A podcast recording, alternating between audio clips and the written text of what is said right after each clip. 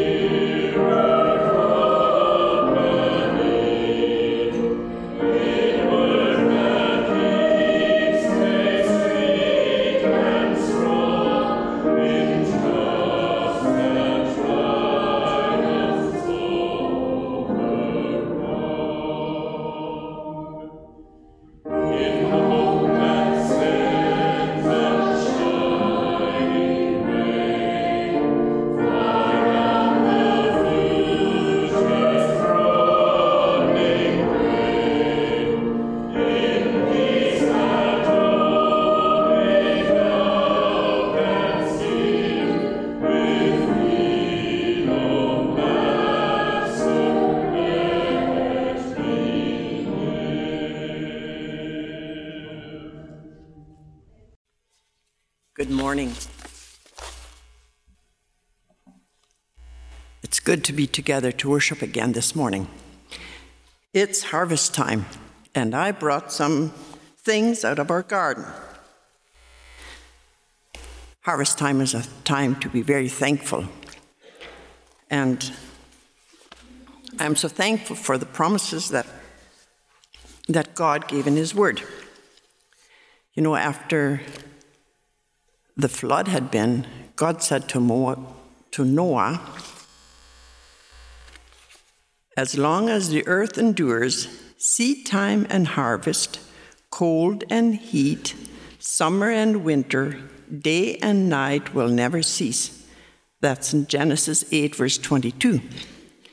Then, on top of that, he put his rainbow in the clouds for us to see to always remember that He made a promise and that He's with us. In harvest, or yes, in harvest time, we also celebrate Thanksgiving.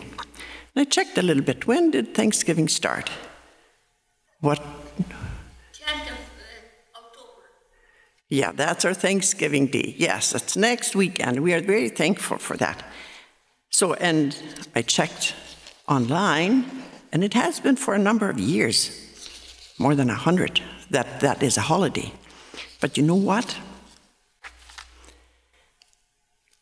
When God brought Israel out of Egypt, He gave them some very nice instructions for living when they were at Mount Sinai. The Ten Commandments, but more than that. And then He said to them, Celebrate the festival of harvest with the first fruits of the crops you sow in your field. Celebrate the festival of ingathering at the end of the year when you gather in your crops from the field. That's Exodus 23, verse 16. So to me, it almost seems like they have two Thanksgivings one when they start the harvest and one when they finish this harvest. I'm not sure about that, but it sure th- sounds like we are supposed to be thankful all the time. And He wants us to celebrate. God loves when His people celebrate. It's not just the harvest that we bring in from our gardens and the fields, there's a different harvest also. Remember last Sunday we had missionaries share about their work bringing in a harvest of souls for the Lord? There's something about that in Scripture, in Scripture as well. It says, My son, give me your heart and let your eyes delight in my ways. That's Proverbs 23, verse 26. So that's a different harvest that we have to work at. Jesus said to his disciples, one time when they were all together, Don't you have a saying, it's still four months until harvest? I tell you, open your eyes and look at the fields. They are ripe for harvest. That's what we were told last Sunday, too. And we notice it around us as well. There is a harvest to be harvested, and everybody can do something about that. But Jesus told us very clearly that without Him we couldn't do it. He said, I am the vine, you are the branches. If you remain in me and I in you, you will bear much fruit. Apart from me, you can do nothing. John 15, verse 5. And as I prepared this basket, I did it yesterday, and I took this vine or this branch from the vine and cut it. You see how it looks? All wilted. It won't bear any fruit anymore, will it? It's cut from the vine. We better take good care of our relationship with Jesus so that we won't wilt like that. Another thing Jesus told us is, You did, did not choose me. Just like the root and the plant of the vine plant, the branches did not choose.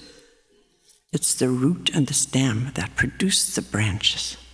So Jesus said, You did not choose me, but I chose you and appointed you so that you might go and bear fruit, fruit that will last, and so that whatever you ask in my name, the Father will give you. This is my command love each other. John 15, verse 16 and 17. And then the fruit. What does the fruit look like? Galatians 5 22 and 23 says, But the fruit of the Spirit is love, joy, peace, forbearance, kindness, goodness, faithfulness, gentleness, and self control. Against such things there is no law. And one passage that is not printed out for us, which is also very precious. Well, everything is precious in the Word of God, but Jesus said he also went to feasts. Like I said before, God likes it when we celebrate. And Jesus was at a feast in Jerusalem. And they didn't just feast for one day, they feasted for several days. Then Jesus said to his disciples and to everyone who wanted to hear, On the last and greatest day of the feast, Jesus stood and said in a loud voice, If anyone is thirsty, let him come to me and drink. Whoever believes in me, as the scripture has said, streams of living water will flow from within him. See, there's the answer. If we believe in Him, as He said, then all the fruits that we read here, the fruits, they will just automatically happen. We don't need to work hard at being fruitful. We just need to be attached and drink of the living water of Jesus. Let's pray. Heavenly Father, thank you for your word. And thank you, Lord Jesus, that you have chosen us and for us staying connected to you, that you will produce the fruit and streams of living water will flow to other people because it's you. Work that in us. Amen. Thank you, Anna. Fall season has begun, and there's lots, lots of stuff in our bulletin. Today I will not be able to go through all of it, but I'd like to highlight some of it. Um, there's a couple of things that are not in our bulletin.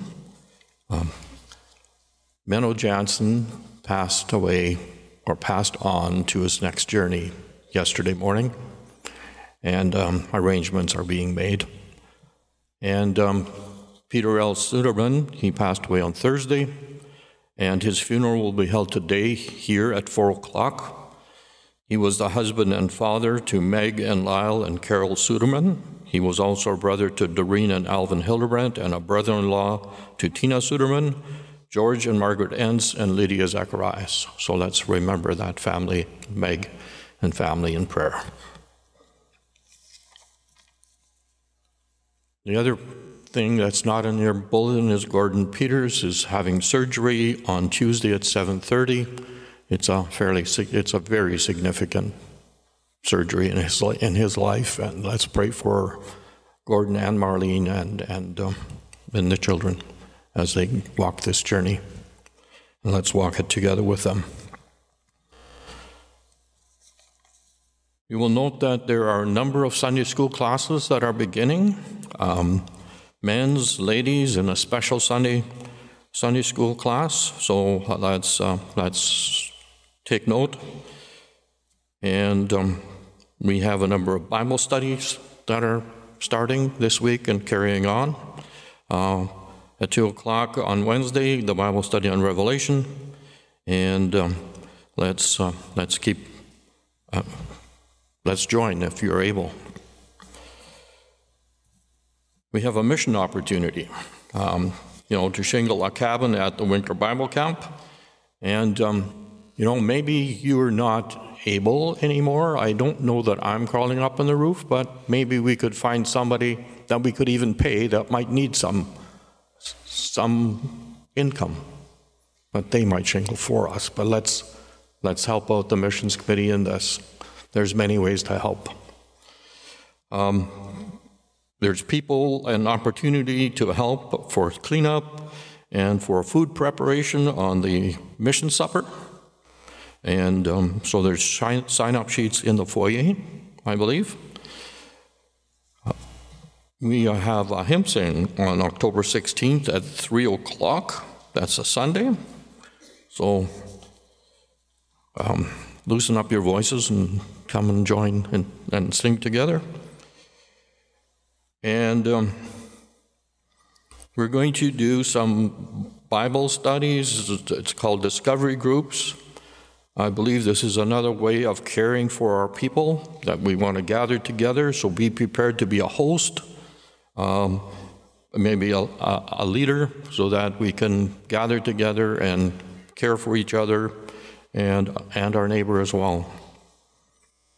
If you're interested in um, baptism and membership classes, call um, Pastor Dean or just call the church office and they'll arrange for it. Expression of sympathy we have Ronald Brown, who passed away Saturday, September 24th. He's a nephew to Tina Hildebrandt, Harry and Esther Hildebrandt, and Ann and Bill Fair. Then Ernie Johnson passed on Sunday, September 25th, he's a brother to Marlene and Gordon Peters. Um, let's remember both of these families in, in, in, our, in our prayers and, and support them where we can. There's a note of thanks um, from the Agnes Hopcraft family, Dennis and Erna, uh, are, are thanking the church and the Pastor Dean and Pastor Victor for, for walking with them and helping, helping with them their time. And then we have a birthday wish. It doesn't happen too often that somebody's over 100. Sarah Neufeld is 101 tomorrow. No, what? Yeah, tomorrow, October 3rd. Um, and she is in the Red River Valley Lodge in Morris. So, for those of you um, that, that go and visit her, maybe you can sing for us. So we have some staff information, Pastor Victor and his family on a retreat on October 7th to 10th. So um, go with our blessing and have a great weekend.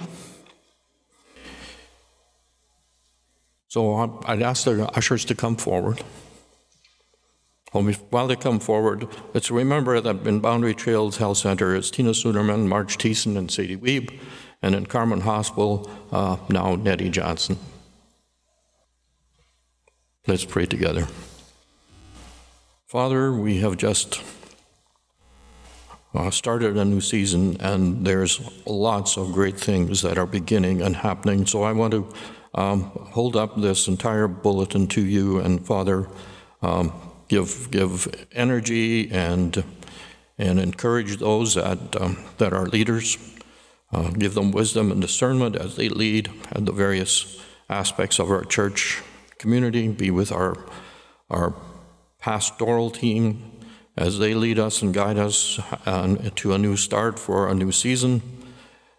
Father, walk with, um, walk with our uh, physicians as they, they work with and as they provide um, healing for Tina Suderman, Marge Thiessen, Sarah Weeb, and, um, and um, then also as they care for Nettie Johnson. Father, also walk with um, Nettie and the family as they grieve and mourn and work through um, celebrating um, Menno's life and celebrating the fact that he is now in a, in a, at the end of the journey, which is where he's he has wanted to be. And I also want to hold up Peter L. Suderman and family, because Peter is passed and it is on his next leg of journey as well. Father, we hold up both of these families as they grieve and as they celebrate. Father, we thank you for um, the surgeons that will be working with um, Gordon and on a surgery on Tuesday be with Gordon and Marlene and give them a peace that passes all understanding as they as they uh, wait on on the results of that surgery, and um, and as they walk further in that journey of healing. And Father, if it's your will, then provide the healing that, that only you can give. Father, we thank you again for our church community that can surround people and each other at times like these.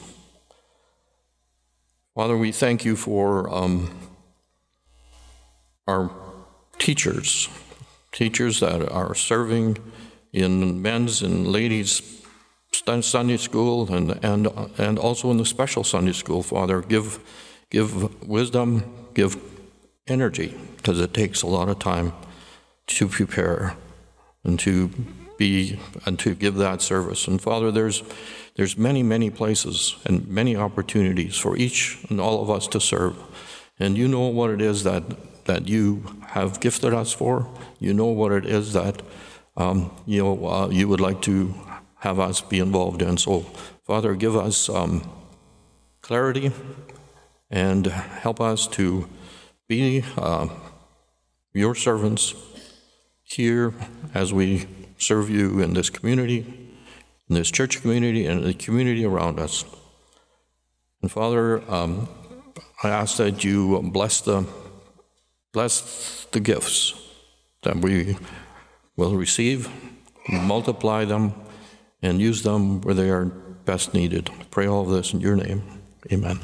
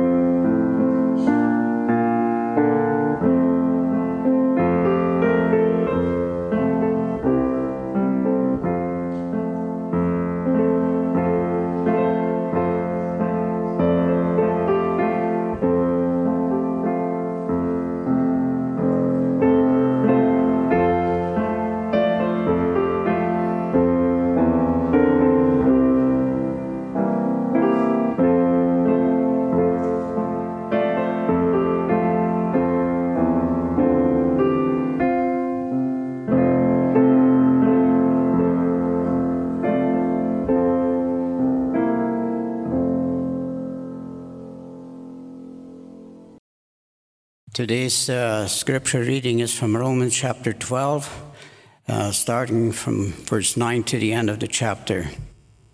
Romans 12, verse 9. Love must be sincere, hate what is evil, cling to what is good, be devoted to one another in brotherly love, honor one another above yourselves, never be lacking in zeal, but keep your spiritual fervor serving the Lord. Be joyful in hope, patient in affliction, faithful in prayer. Share with God's people who are in need. Practice hospitality. Bless those who persecute you. Bless and do not curse. Rejoice with those who rejoice. Mourn with those who mourn. Live in harmony with one another. Do not be proud, but be willing to Associate with people of low position. Do not be conceited. Do not repay anyone evil for evil. Be careful to do what is right in the eyes of everybody. If it is possible, as far as it depends on you, live at peace with everyone. Do not take revenge, my friends, but leave room for God's wrath, for it is written, It is mine to avenge. I will repay, says the Lord. On the contrary, if your enemy is hungry, feed him. If he is thirsty, give him something to drink. In doing this, you will heap burning coals on his head. Do not be overcome by evil, but overcome evil with God. That's far the reading. Thank you. I'm not going to preach on that passage, but I had it read because I think it provides a good backdrop for receiving a calling. What kind of people are we? And I think that passage tells us what kind of people God wants us to be. And so when we think about calling, that is a good backdrop for us as His people. This morning, I want to talk about calling. Calling on your life. If I were to ask you, what is your calling, what would you say? Maybe it would be helpful to know what we mean by calling. When you think of a calling, what does it mean to you?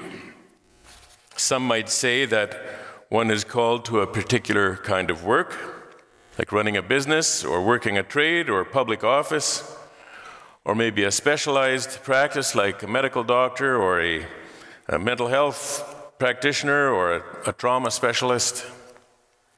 Some people see that as their calling. It could mean a calling to a specific Christian ministry, like a minister, a Sunday school teacher, missionary, church pianist, deacon, you name it. There are more roles than that. Perhaps a calling to a missional ministry, like uh, someone who works at Teen Challenge or Youth for Christ or the Pregnancy Care Center or prison ministry or maybe even volunteering at the bunker.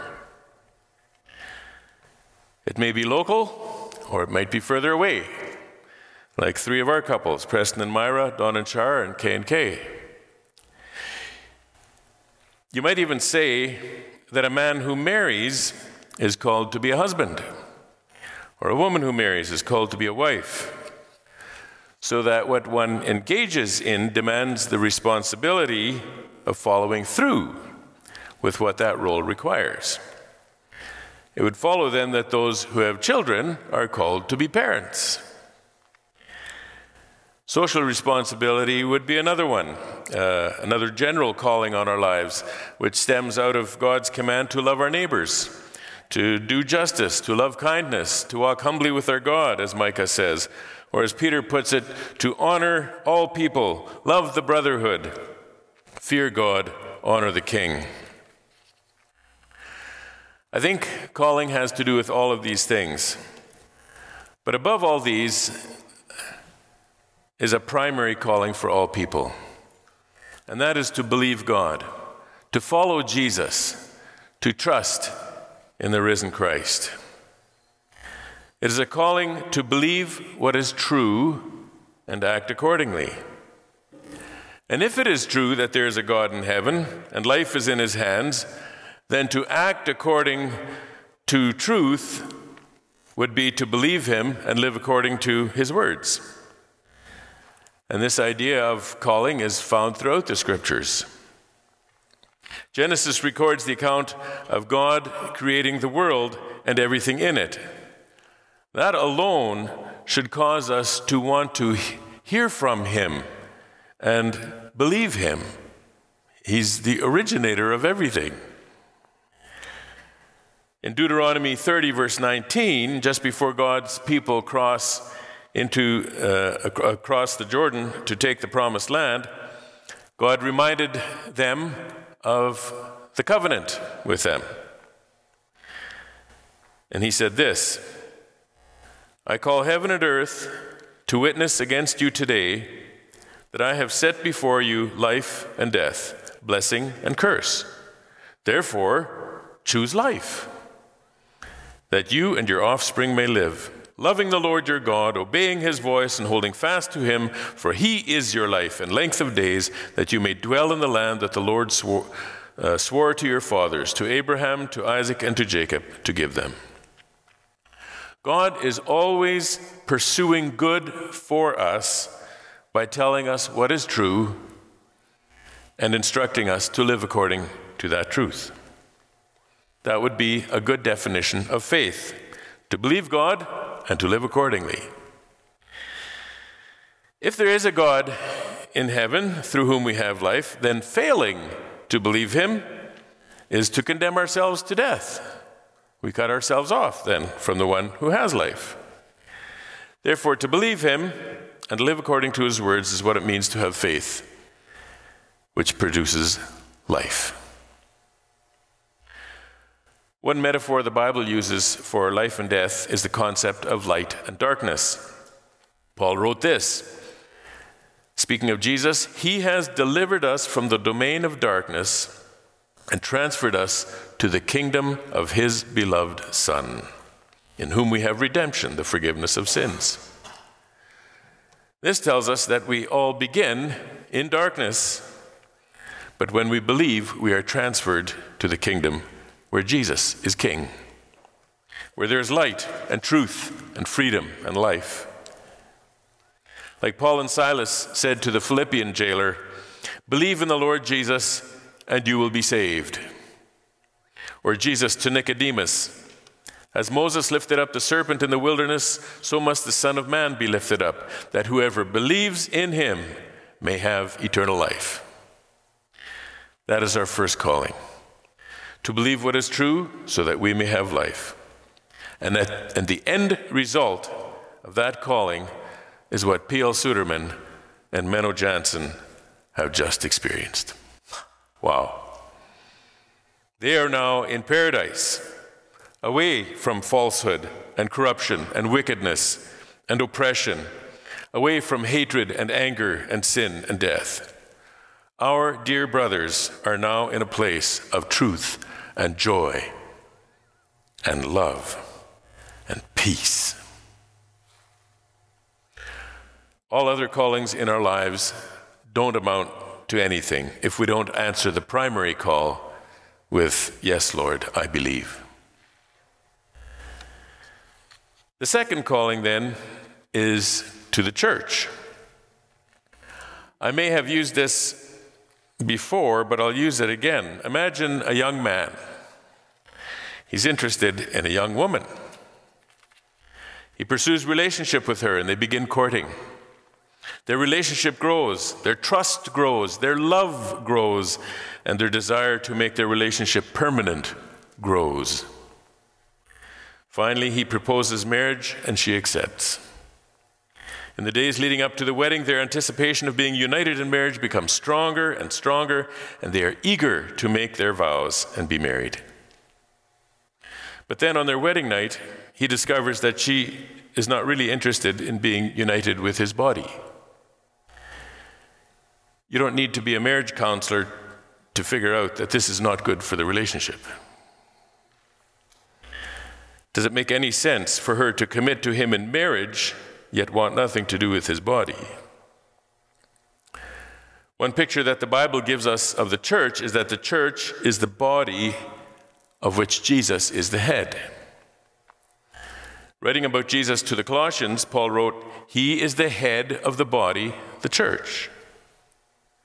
Does it make sense to say yes to Jesus and no to his body? Can we say yes to believing while we say no to the context in which we live out our belief. It's like saying yes to hockey and no to the arena. It's the very place where hockey is played. How are you going to do that?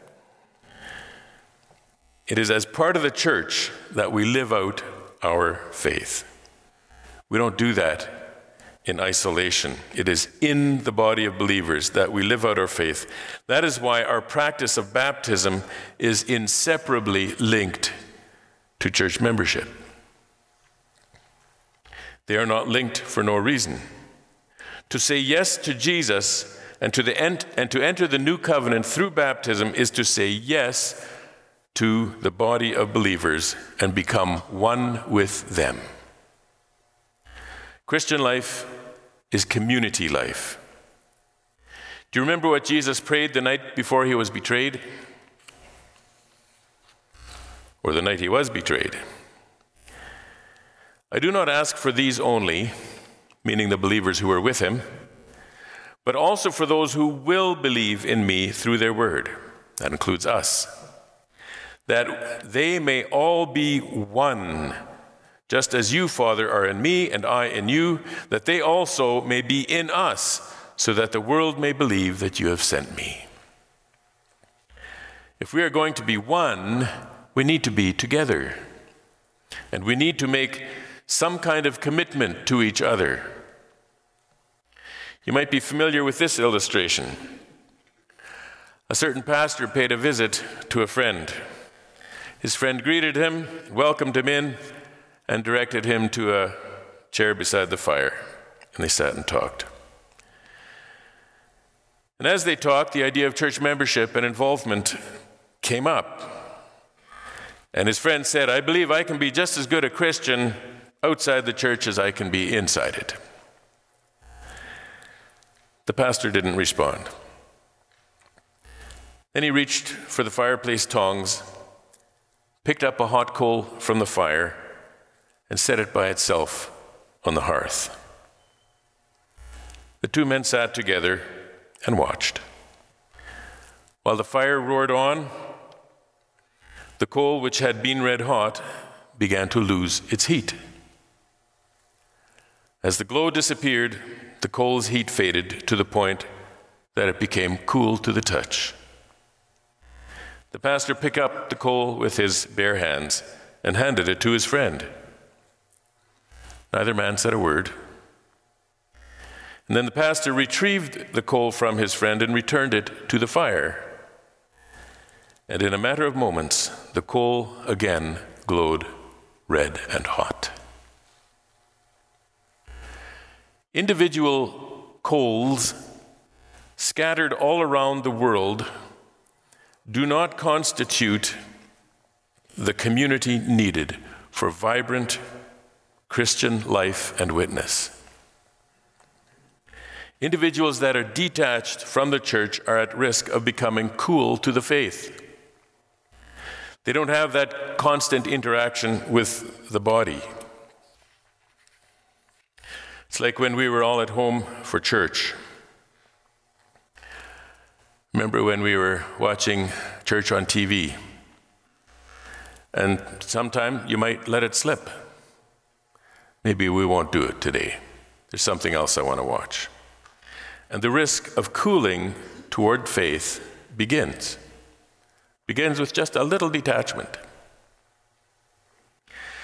Trying to fellowship with people scattered around the globe does not work well. We discovered that during COVID. After a time of online meetings, the experience of choppy digital communication gets tiresome. Without eye to eye contact, shaking hands, hearing the voices of people in your presence, and sharing an embrace, without all that, we lose touch with each other. We don't communicate very well when we're apart. And we all know how nuanced communication can be a look, a touch, a gesture, the posture of the body, the tone, the pitch, the volume of a voice are all important factors in our communication. And we lose that when we communicate digitally. We don't have that touch. I continue to marvel at the joy I sense when we as a church are together. We love to be together. And when we are together, we can express our love for each other, as we will do this afternoon.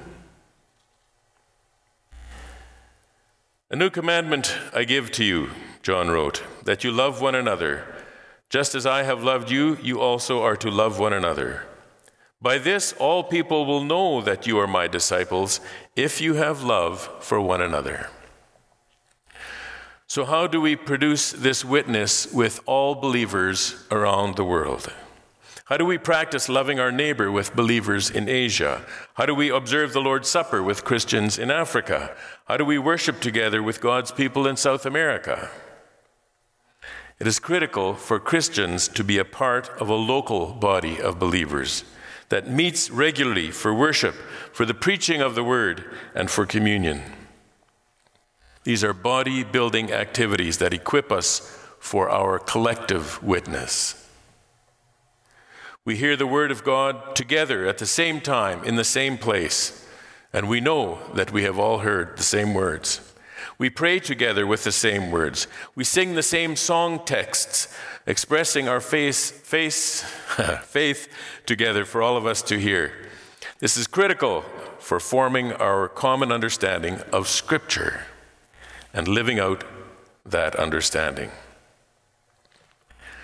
We also build relationship in the context of the church, relationships with each other that are tested and matured. And so is our relationship with the Lord tested and matured. If we cannot do relationship with each other, then what fellowship do we have with the Lord? There is no such faith as a me and Jesus faith. God doesn't work that way. Listen to what John says. If anyone says, I love God, and hates his brother, he's a liar. For he who does not love his brother whom he has seen cannot love God whom he has not seen. And this commandment we have from him whoever loves God must also love his brother. So it is in the context of the local body of believers that we live out our faith. Who walks with you in your life? Who is there to care for you when you need it? Who provides community for you? Who counsels you? Who do you study with? Who holds you accountable when you sin? Who encourages you, encourages you in your walk with the Lord? Who baptizes you, marries you, has communion with you, and buries you? All these, hap- all these things happen in the context of the body of believers. And this is obvious when we have funerals. In this church, we commit ourselves to serve at funerals for those who are committed to this church in membership. We do not make that commitment to every Christian in the world. We are called to belong to a local expression of the body of Christ, and that is the local church. And having said that, I will ask this question Is it time for some of you to take that step in our church? You may have been attending here for some time, yet you have not committed to being one with us. The church needs you, this church loves you, and we encourage you to make the same commitment that the rest of us have made. Make yourself one of us, and then we'll celebrate, and we'll keep walking together. Finally, there's a third calling, and this is also for all of us, and that is the calling to serve. The scripture reading from Romans 12 that John read for us is a good description of how we can begin to serve one another. There are at least 20 verses in the New Testament that remind us to love one another, and it's in loving one another that we serve one another.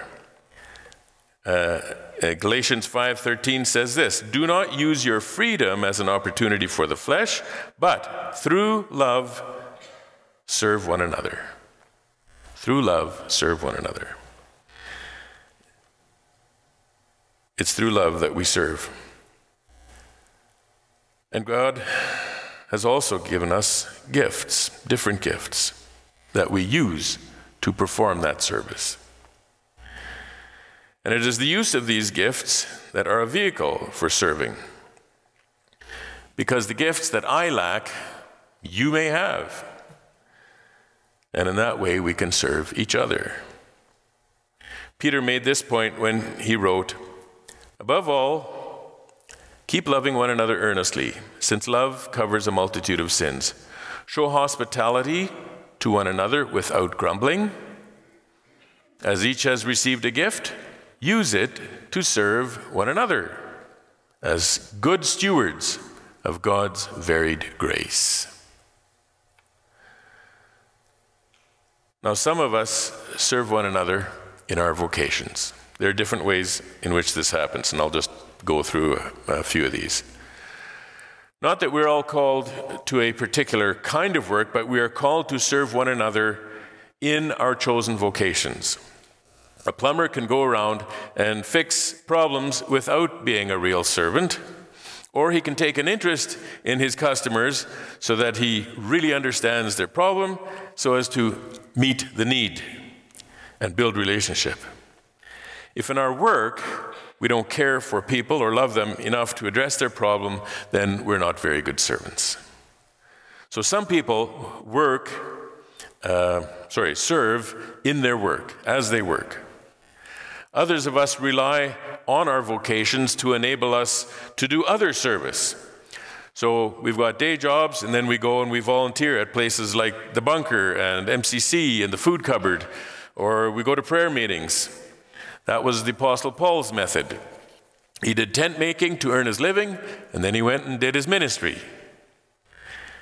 Still, others have vocational callings to serve. In other words, God calls us to a particular kind of work for a purpose.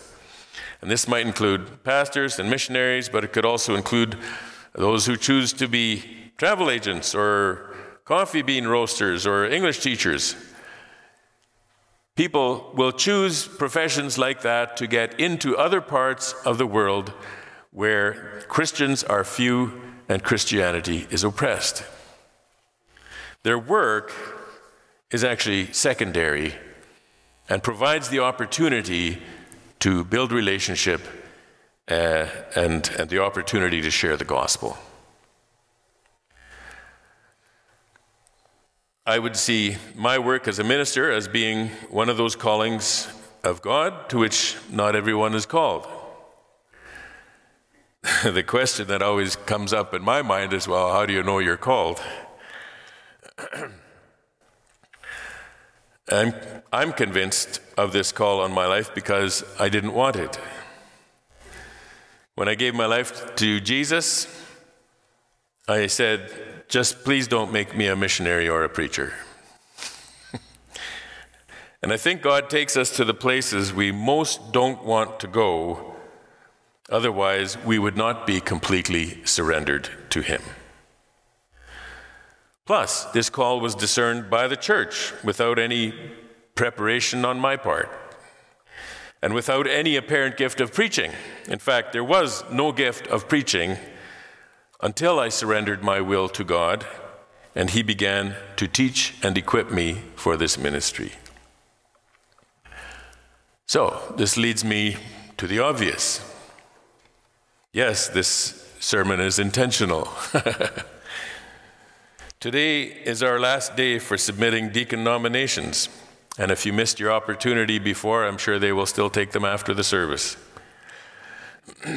Soon, some of you who have been nominated will receive visits and phone calls inquiring whether you will let your name stand.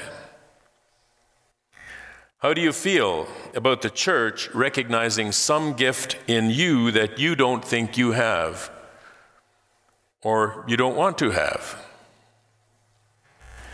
From my own experience, I would like to share a thought with you. When I was faced with that question, I thought about the Bible and the people of whom the Bible speaks. Not much is written about unwilling servants. The Bible accounts are written about people who, in their frailty, were willing to step forward and serve. Moses complained that he couldn't speak well. Paul wrote forcefully, but he wasn't very impressive in person. Amos and David were both just lowly shepherds. Nehemiah was a cupbearer to the king. Joseph was a slave and an imprisoned one at that. All these men were used by God because they were willing to be used. And God did great things through them. Do you remember what Isaiah said when he heard the voice of the Lord saying, Whom shall I send? Who will go for us? What did he say? Send me. Here am I, send me. The requirements for deacon are requirements that we all have trouble with. So, does that mean we can't have deacons? I don't think so. It means that though we fall short, we humble ourselves and we say to the Lord, If you want to use me, I'm willing. This in itself is a good exercise, even if you don't get elected.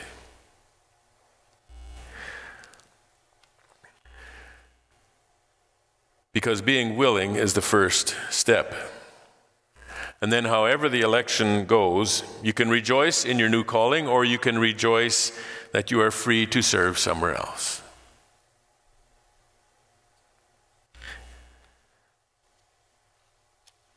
And if you're elected to a new calling, you can expect the Lord to help you. He certainly helped me.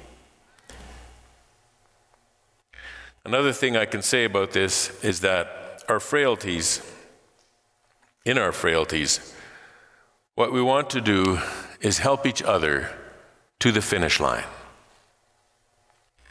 We are not running a race individually as competitors. We are more like a team of people that have the same goal. And when the team succeeds, we all succeed. When the team gets the prize, everyone gets the prize. We want to see that we all reach the goal. So, as we see people who take up new responsibilities, we do not do it with arms crossed, seeing if they can perform. Instead, we do it with arms open, willing to encourage people in their ministries, helping them to do their best. The question some of us will answer in the coming weeks is this If God wants to use me, am I willing? Now, I know there are considerations I have not mentioned, and I'm not trying to manipulate you. But I do encourage you and would persuade you to think about willingness. God can handle the rest. The question is Am I willing?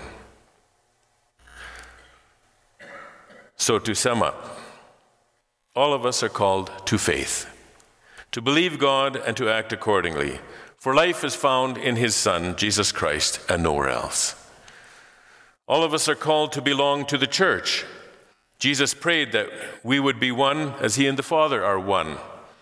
And that means committed community living in work and in worship. And finally, we are all called to serve. In serving each other, we serve the Lord. The body does not function without willing servants.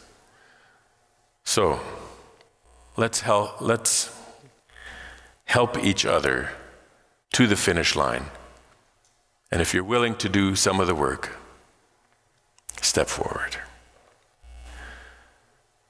I'm going to pray in just a moment and give the benediction, and then we'll have our closing song after that.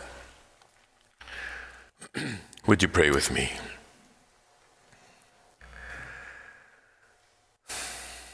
Our Father in heaven, thank you for placing a calling on us, more than one calling. The calling to believe, the calling to be part of your church, and the calling to serve. And I thank you, Father, for how you bring that to mind and, and spur us on. Alvin shared that his heart attack spurred him on to, to see the calling on his life. And I thank you for that. And I pray, Father, that as, As we've heard these words this morning, and as your Spirit is at work in us, that you would make us willing to do the things that you want us to do.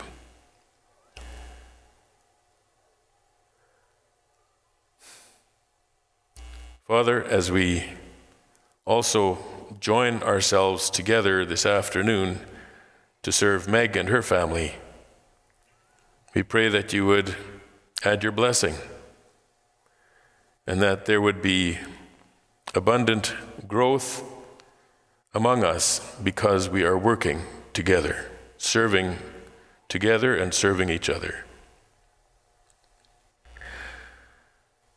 Thank you, Father, that you walk with us. And now, this blessing. The Lord bless you and keep you. The Lord make his face to shine upon you and be gracious to you. The Lord lift up his countenance upon you and give you peace. Amen. Our closing song is in your bulletin, page 7.